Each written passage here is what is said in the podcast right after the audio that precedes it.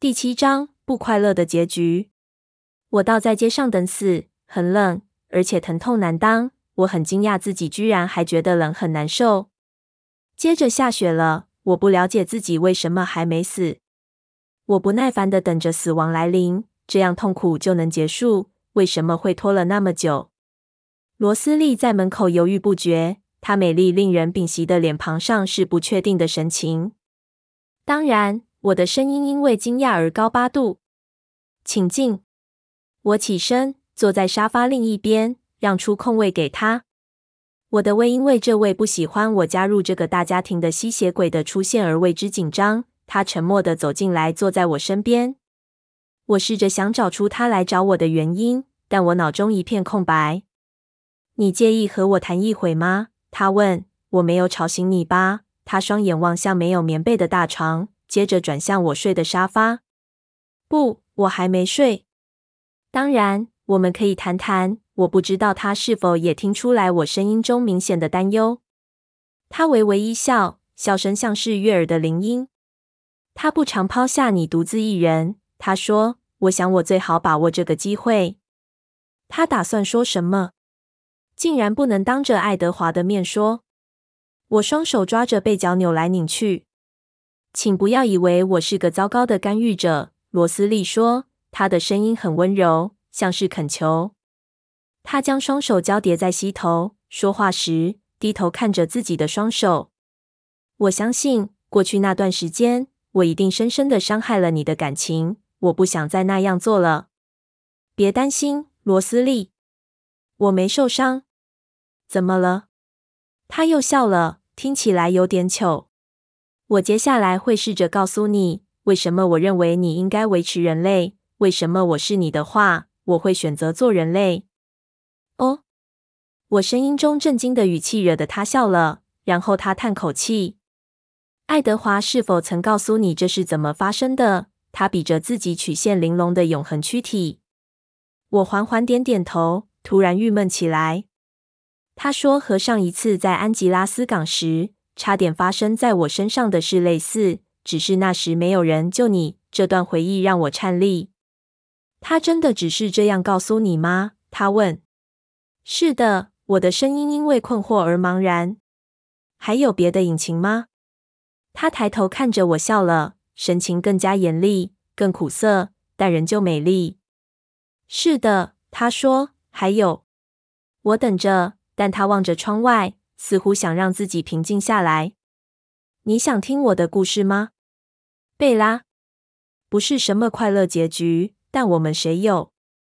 如果我们有快乐结局，我们现在都在坟墓里了。我点点头，但他语气中的激烈有点吓到我。我住在一个和你不同的世界，贝拉。我的人类世界是一个单纯多了的地方。那是一九三三年，当时我十八岁，长得很美丽。我的生活很完美。他还是望着窗外银色的云层，脸上表情仿佛去到了远方。我的父母亲是标准的中产阶级，父亲在银行有份稳定的工作。现在我可以明白，那是一件他很自鸣得意的事。他认为他的成功是天分及努力工作的报酬，而并不认为是幸运。因此，我也这样认为。在我家，经济大萧条一点都不是问题。只是某种恼人的谣言。当然，我看过穷人，那些比较不幸运的人。但是父亲给我一种观点：那些穷人的问题都是他们自找的。我母亲打理家里，还有照顾我和两个弟弟，将家里打理得一尘不染、整洁有序。我不但是他最重要的，也是他最疼爱的。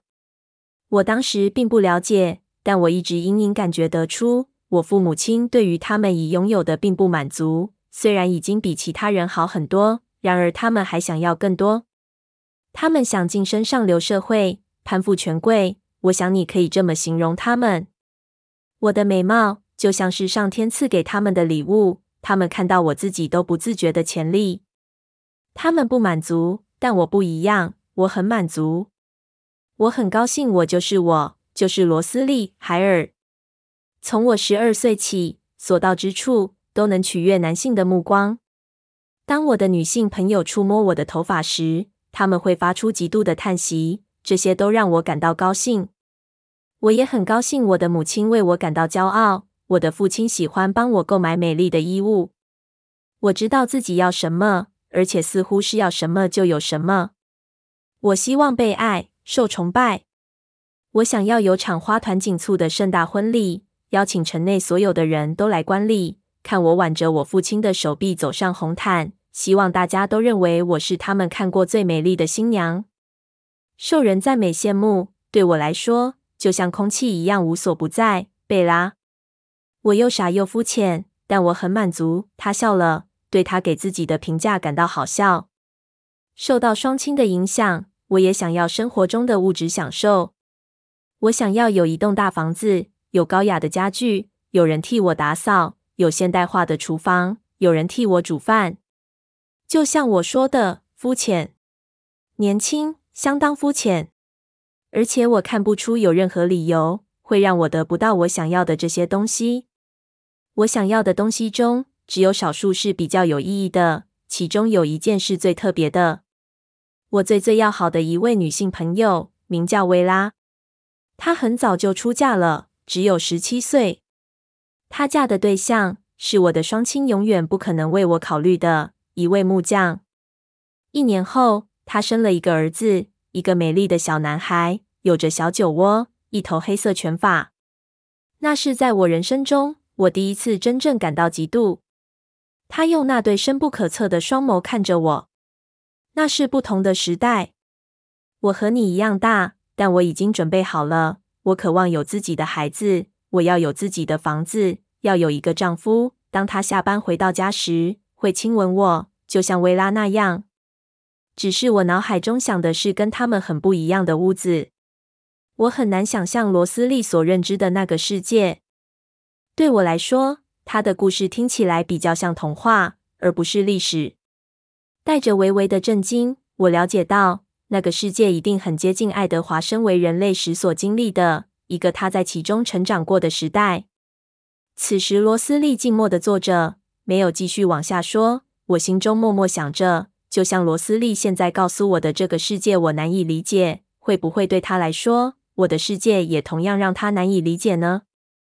罗斯利叹口气，当他再次开口，他的声音变得不同，那股渴望的语气消失了。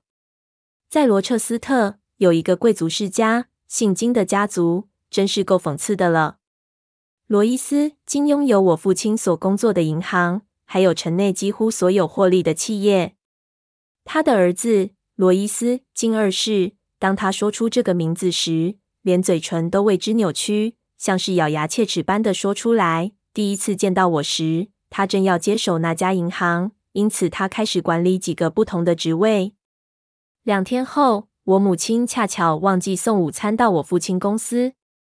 当时我大为不解，为何只是要去银行一趟，却坚持我得穿上那件白色薄纱外衣，还大费周章的挽起头发。罗斯利的笑声很苦涩。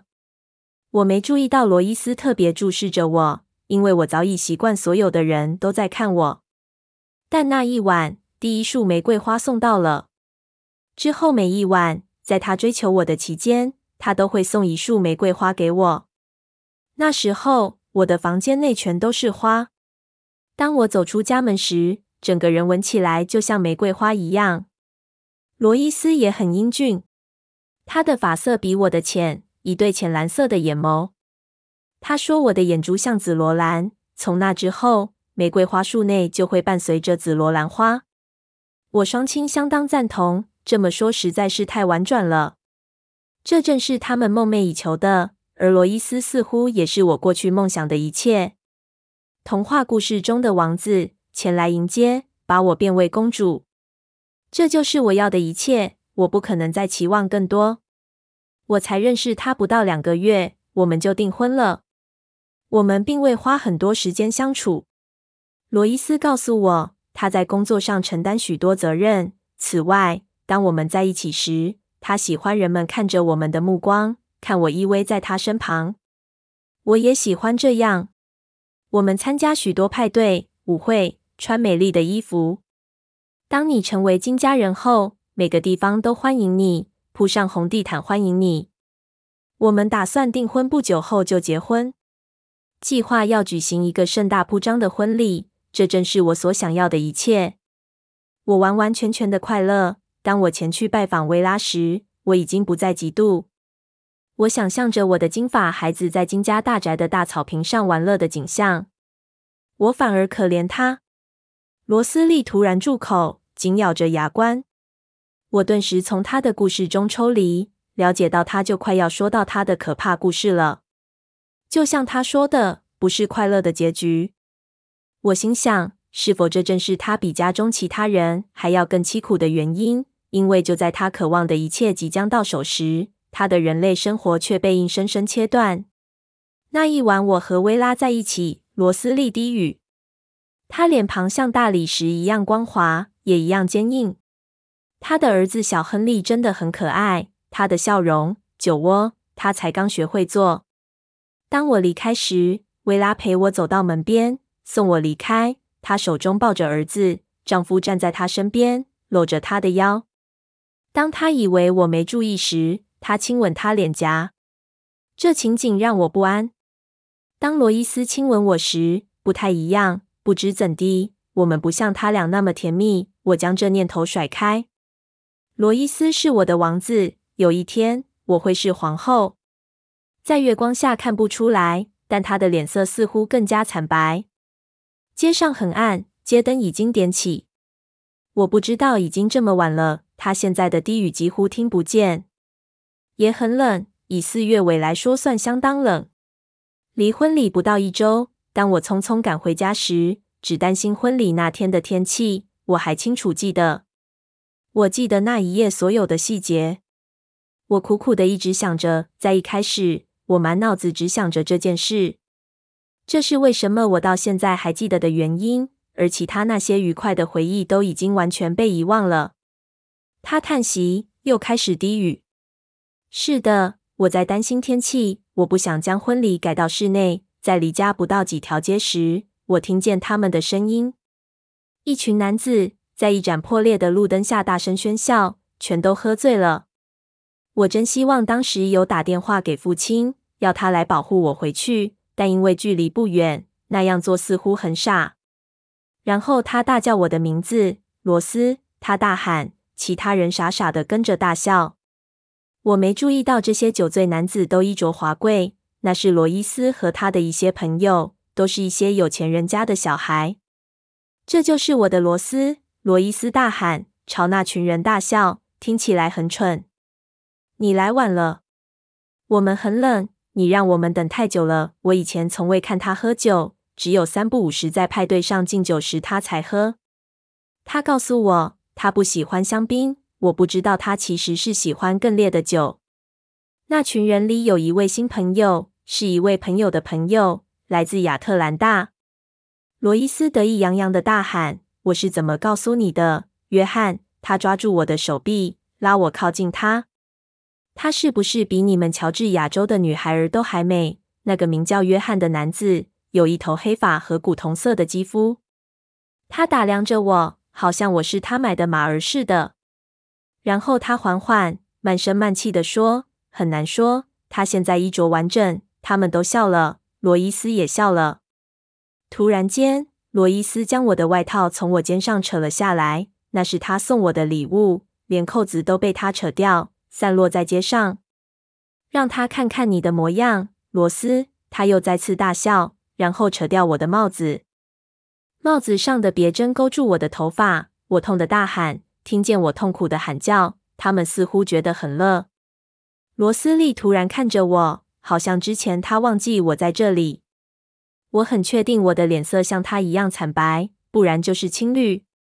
接下来发生的事，我就不说给你听了。他平静地说：“他们将我遗弃在街上。当他们脚步踉跄的离开时，还大笑不止。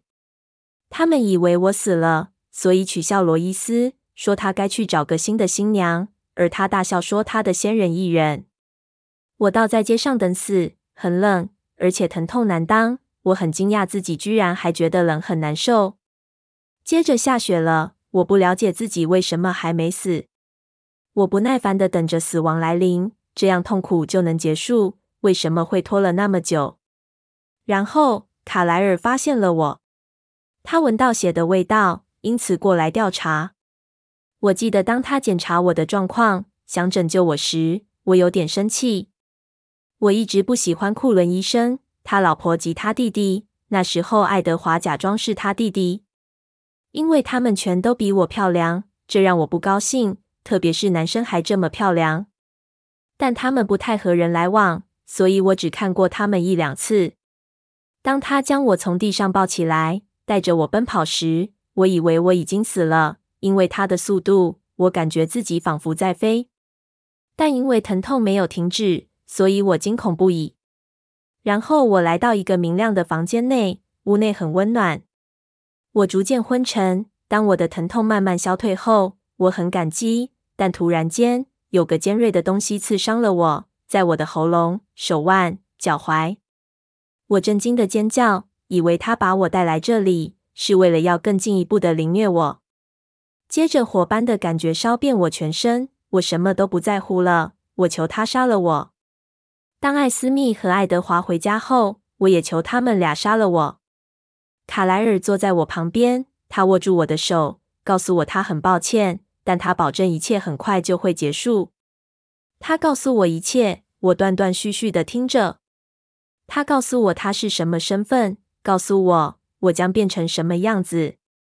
我并不相信他。每当我尖叫，他就再次道歉。爱德华不太高兴。我记得自己听见他们讨论我。我有时会停止尖叫，因为尖叫其实并无法减轻我的痛苦。你在想什么？卡莱尔，爱德华问。罗斯利，海尔，罗斯利模仿爱德华气恼的声调，像得不得了。我不喜欢他念我名字的口气，好像我有什么错似的。我不能这样让他死，卡莱尔静静地说，那样太过分了，太可怕，也太可惜。我知道，爱德华说，我认为他的声调听起来很轻蔑，这让我生气。那时我并不知道，他的确能听见卡莱尔所想的事情。那样太可惜了，我不能这样丢下他。卡莱尔低声的又说一次：“你当然不能。”艾斯密也同意。人总免不了一死。爱德华用僵硬的声音提醒他：“你不觉得他有点太好认了吗？金家人会提供高额赏金开始寻人，而且根本不会有人怀疑是那个恶魔干的。”他咆哮着。他们似乎知道是罗伊斯下的手，这一点让我觉得很高兴。当时我并不知道转化的过程已即将结束，我变得愈来愈强壮，这也是为什么我能够更专心听他们说话的原因。痛楚开始从我指尖消退。那我们要拿他怎么办？爱德华以厌烦的语气说：“至少当时我听起来的感觉是如此。”卡莱尔叹口气：“当然是由他决定。他也许想走他自己的路。他之前讲的我已经信了大半，现在他这么说，吓坏了我。我知道我的生命已经结束了，我已经没有退路。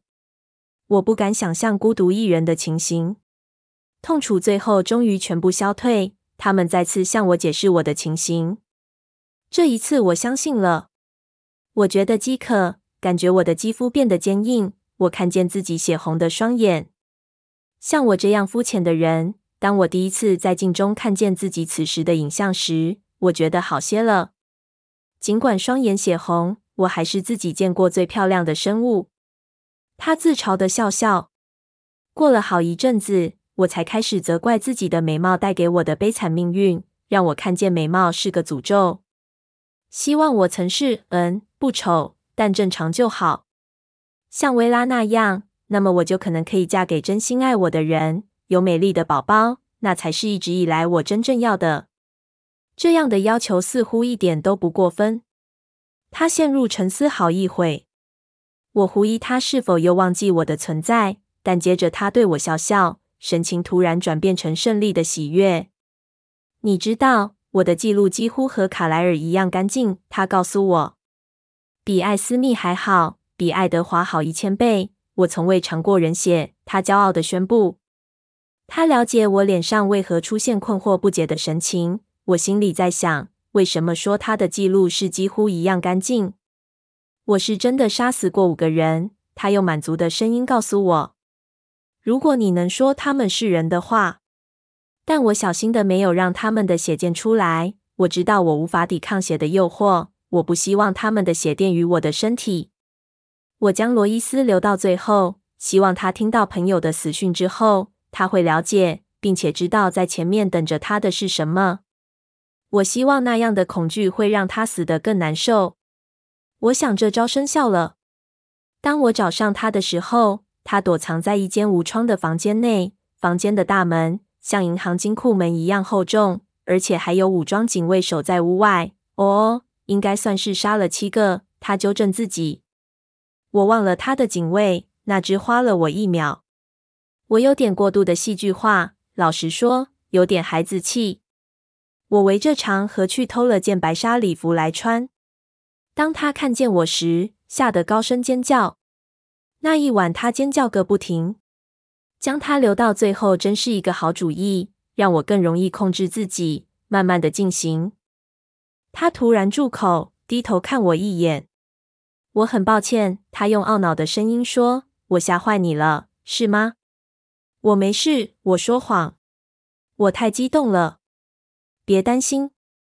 我很惊讶，爱德华没告诉你这些。他不喜欢说别人的故事，他觉得这样就背叛了对方的信任。因为他听见的比别人愿意让他听见的要多太多了。他笑着摇摇头。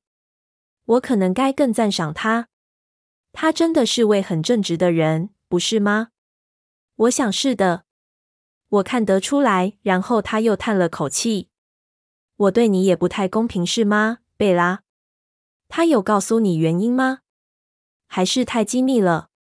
他说：“因为我是人类。”他说：“对你而言，有局外人知道这件事，让你很不好受。”罗斯利银铃般的笑声打断我。现在我真的觉得内疚。他真的对我太好太好，我不值得他对我那么好。他笑起来时，似乎比较温暖，好像他放下一些防备。那些防备，在之前他每次看到我时都刻刻存在。那小子真是会说谎啊！他又笑了。他说谎？我问，突然间变得小心翼翼。嗯，这个说法可能太强烈了。他只是没告诉你整个故事罢了。他告诉你的是真的，而且现在看比之前更真确。但是在那时候，他住口，紧张的轻笑，有点糗。你瞧，一开始我的嫉妒是因为他要你而不要我。他说的话让我全身涌起害怕的颤栗。坐在银色月光下，她比我能想象的一切东西都还要美丽。我根本比不上罗斯利。但你爱的是艾蜜特，我咕哝着说。他摇摇头，被我逗乐了。我对爱德华也不是那种感觉，贝拉。我从未，我对他的爱是姐弟之情。但我第一次听见他谈我的时候，他就惹毛我了。不过。你的了解，我太习惯人们都渴望我，但爱德华对我一点兴趣也没有，这让我沮丧。一开始甚至让我觉得备受冒犯，但他一直谁都不要，所以后来我也就不在意了。就算当我们第一次在德纳利见到谭雅家族，全都是女性，爱德华也一点都不感兴趣。直到他遇见你，他用困惑的眼神看着我，我有点心不在焉。我想着爱德华、谭雅和所有那些女性这件事，我的唇紧抿成一直线。不是说你不漂亮，贝拉，他误解了我的表情。只是说他认为你比我更适合他，而我虚荣到对此很在意。但你说一开始，这现在已经不会再让你不安了吧？我是说，我们两个都知道你是全世界最漂亮的。我说完后，忍不住笑出来。这太明显了。罗斯利何尝需要别人的保证？这真奇怪。罗斯利也笑了。谢了，贝拉。是的，这并没有再让我感到不安。爱德华本来就有点古怪，他又笑了。但你还是不喜欢我，我低声说。他的笑容不见了。我很抱歉。我们沉默地坐了好一会。而他似乎也没有开口的打算。你可以告诉我原因吗？我是不是做了什么？他之所以生气，是因为我害他的家人，特别是他的艾蜜特陷入险境吗？这些日子以来，先是詹姆斯，现在还有维多利亚。不，你没做什么。他喃喃地说：“至少现在还没。”我困惑不解地盯着他。你看不出来吗，贝拉？他的声音突然比之前诉说自己悲惨遭遇时更激昂。你已经有了一切，你前方有一整个人生，我要的一切，但你却打算弃之而去。你看不出来，我愿意拿一切交换变成你吗？你拥有我没有的选择，你却做出错误的抉择。我被他狂热的表情吓得瑟缩后退。我发现自己张大了嘴。赶紧闭起来！他瞪着我好久好久，然后他双眼中的狂热才慢慢消退。突然间，他又尴尬起来。我本来以为我可以冷静的进行，他摇摇头，似乎被自己刚才突然涌现的情绪弄得晕眩似的。只是现在似乎比以前还要困难，因为当时我只是出于自负虚荣而已。他沉默地望着月亮。过了好一会。我才有勇气打断他白日梦般的凝视。如果我选择仍旧当人类，你会比较喜欢我吗？他转回身对着我，双唇扭曲，似乎想挤出笑容。可能，不过你确实拥有某种你要的快乐结局。我提醒他，你有艾蜜特了。我只得到一半。他咧嘴而笑。你知道我从一头攻击艾蜜特的熊口下救了他的小命。带他回到卡莱尔家，但你猜为什么我阻止那头熊吃他？我摇摇头，因为黑色的拳法。当他脸庞痛苦的扭曲时，他的酒窝仍旧清楚可见，有种奇特的纯真，和这大男人的脸很不相称。他让我想起薇拉的儿子小亨利。我不要他死，甚至于，虽然我讨厌这种生活，但我仍旧自私的请求卡莱尔为了我改变他。我比我应得的还要幸运。如果我真的知道自己知道该要求什么，那艾米特的却是我所能要求的一切。他正是我这种人需要的那种男子。还有，奇怪的是，他也需要我。这部分的配合比我所能希望的还要好。但永远只有我们两个。我永远无法坐在门口，让好守仓严的他陪在我身边，身旁儿孙环绕。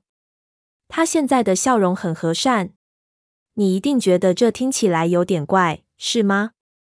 在某种程度上，你比当时十八岁的我还要成熟，但在其他方面，有许多事，也许你从未认真思考过。你还太年轻，不知道你十年、十五年后要的是什么，还太年轻，不该未加思索就决定放弃一切。你不该草率的决定永恒的事情，贝拉。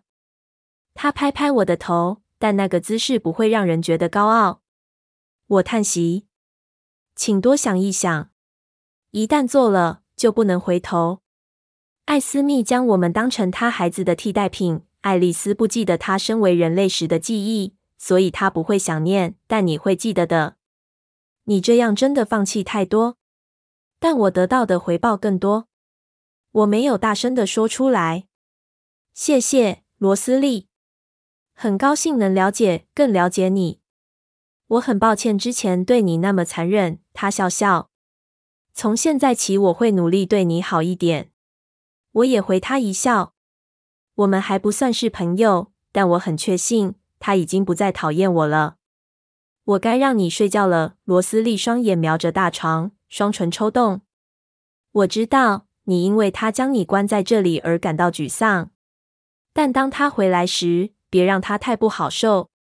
他对你的爱比你知道的还深，不能在你身边守护着你，令他感到害怕。他闭上嘴，起身，步履轻盈地走向门口。晚安，贝拉。他边关上门边说：“晚安，罗斯利。”一秒后，我才回答。之后，我过了好久才睡着。当我真的睡着后，我做了噩梦。我在一条黑暗，冰冷的石路上爬行，天空飘着细雪，我爬过的路面遗留着血迹。一个幽灵般的天使，身穿长长的白衣，以愤恨的眼神看着我匍匐前进。第二天早上，爱丽丝开车载我上学。我坏脾气的望着挡风玻璃前方。我没睡够，让我被监禁的气恼更加严重。今晚我们去奥林匹亚市或之类的地方，他答应我，一定会很有趣的，对吗？你干嘛不干脆将我锁在地下室算了？我建议，用不着这些甜言蜜语。爱丽丝皱起眉头，她会把保时捷拿回去的。看来我做的不够好。你应该要觉得高兴才对呀，这不是你的错。我结结巴巴地说，真不敢相信自己竟然会觉得内疚。我们午餐见。我步履艰难地走向英文课。爱德华不在，今天一定很难熬。我气呼呼地过完第一堂课，但我知道这样的态度对事情一点帮助都没有。当下课铃声响起，我不怎么热切地起身。麦克站在门边，帮我拉开门，等着我。爱德华去践行了。当我们一同走出教室，走进细雨中，他用聊天的口吻问我：“是呀，你今晚想做些什么吗？”他怎么还是这么充满希望？不了，我得参加一场睡衣派对。我抱怨着。他用奇怪的眼神看着我，衡量我的情绪。你跟谁？我们身后的停车场传来一阵爆发的轰隆声，打断了他的话。人行道上所有人都转头看，不可置信的看见一辆吵杂的黑色摩托车在水泥的边缘猛地刹住，尖声刺耳，引擎还在隆隆作响。雅各急切地朝我挥手：“跑，贝拉！”他的大喊声盖过引擎声。我愣住好一会才弄懂。我很快看看麦克，知道自己时间不多。要到什么程度，爱丽丝才会在公众面前制止我？我很不舒服，要先回家，好吗？我告诉麦克，我的声音突然充满兴奋。